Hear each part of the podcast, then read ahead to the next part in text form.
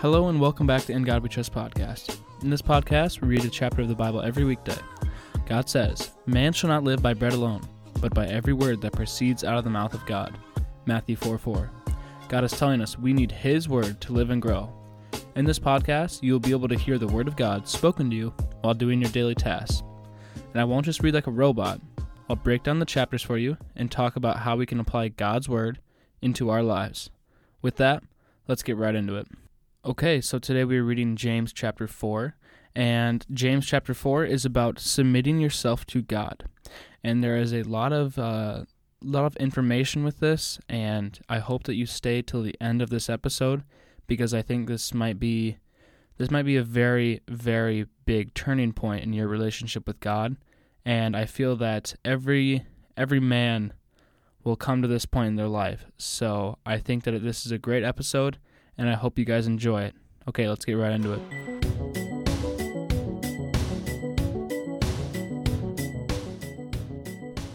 James chapter 4 Submit yourselves to God. What causes fights and quarrels among you? Don't they come from your desires that battle within you? You want something, but don't get it. You kill and covet, but you cannot have what you want. You quarrel and fight. You do not have, because you do not ask God. When you ask, you do not receive, because you ask with wrong motives, that you may spend what you get on your pleasures. You adulterous people, don't you know that friendship with the world is hatred toward God? Anyone who chooses to be a friend of the world becomes an enemy of God. Or do you think Scripture says, without reason, that the Spirit He caused to live in us envies intensely? But He gives us more grace. That is why Scripture says, God opposes the proud, but gives grace to the humble. Submit yourselves, then, to God. Resist the devil, and he will flee from you. Come near to God, and he will come near to you. Wash your hands, you sinners and purify your hearts. You double minded. Grieve, mourn, and wail. Change your laughter to mourning, and your joy to gloom. Humble yourselves before the Lord, and he will lift you up. Brothers, do not slander one another. Anyone who speaks against his brother, or judges him, speaks against the law and judges it. When you judge the law, you are not keeping it, but sitting in judgment on it. There is only one lawgiver and judge, but the one who is able to save and destroy. But you, who are you to judge your neighbor?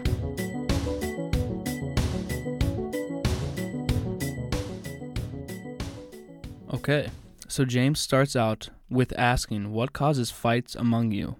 What is it? Stop for a second and think about what causes fights and quarrels among you because I know I can think of a few situations, and it's not quite like actual fights, but it's just like uh, mental fights, I guess.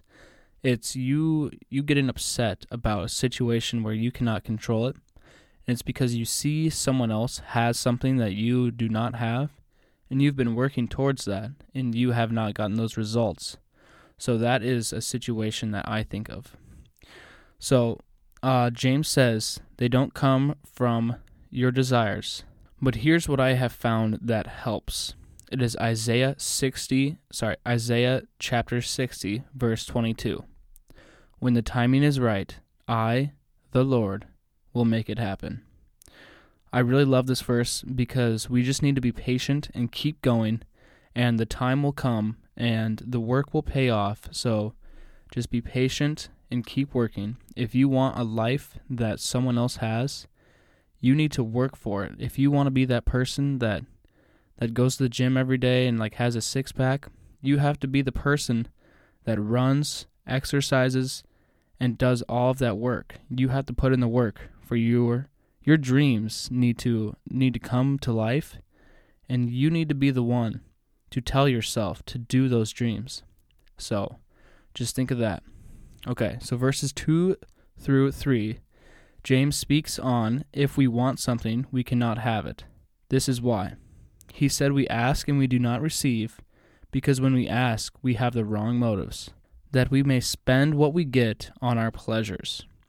Now, I want you to stop and think about one thing that you pray for. Sorry, not one thing. I just want you to stop and think about what you pray for.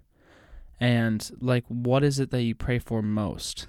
Maybe it's time to start praying for something else, and that is not what you should be praying for because maybe that is that's something that would draw you away from God and not draw you towards God. And when you get closer with God, that is when everything just starts coming together in your life. It's not when you it's not when you pray for all those earthly things. That will just that will just bring you down.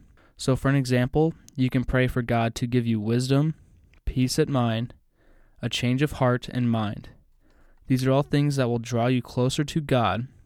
I personally think that means it is more likely to come to life and he will answer those prayers because it is something that is bringing you closer to him and bringing peace into the world instead of the complete opposite.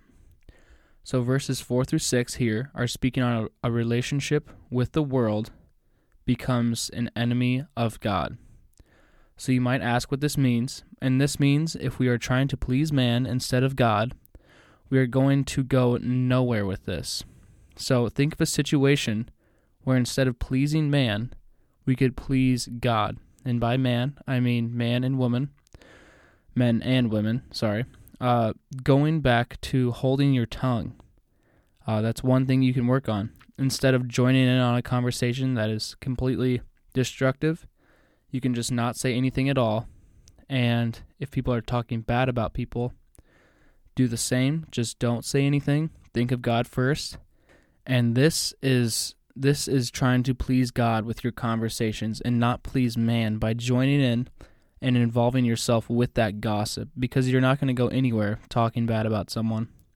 Another thing I think of is going out in the town and getting drunk. That's that's literally that's the complete opposite thing that God wants you to do. He says, "Do not be drunk with wine, but filled with the Holy Spirit." So, I feel bad if I just called someone out, but I'm sorry the Bible says it's bad, so it's bad. Um, that's that's one way you could please God and not please man because everyone everyone just wants to go have a good time and do whatever they want, but that is not pleasing to God.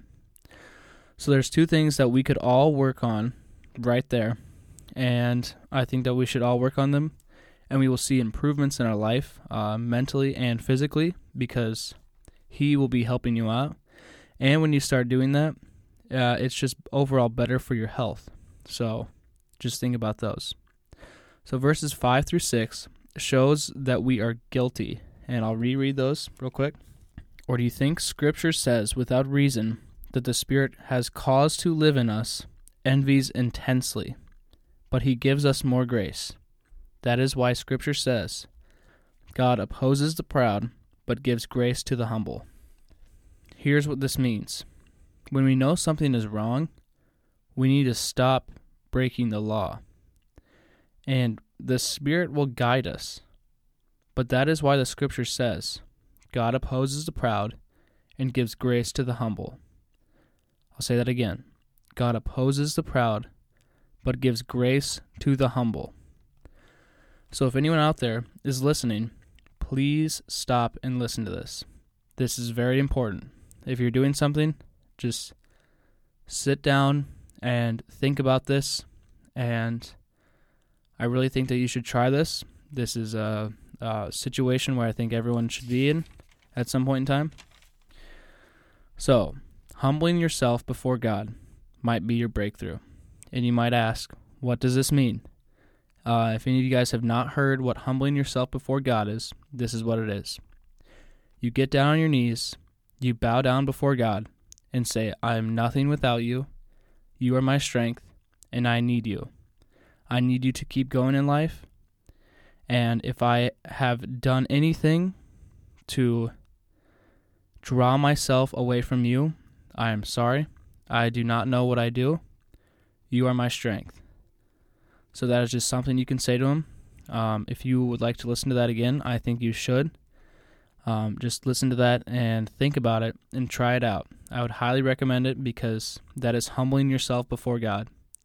And I will get to that more in a second. So this ties into verses 7 through 10, and he says, Submit yourself to God, and that is humbling yourself. Resist the devil, and he will flee from you. What does this mean, though? If we resist temptation through the day, the devil will notice this and flee from you because he knows why someone would turn away from sin.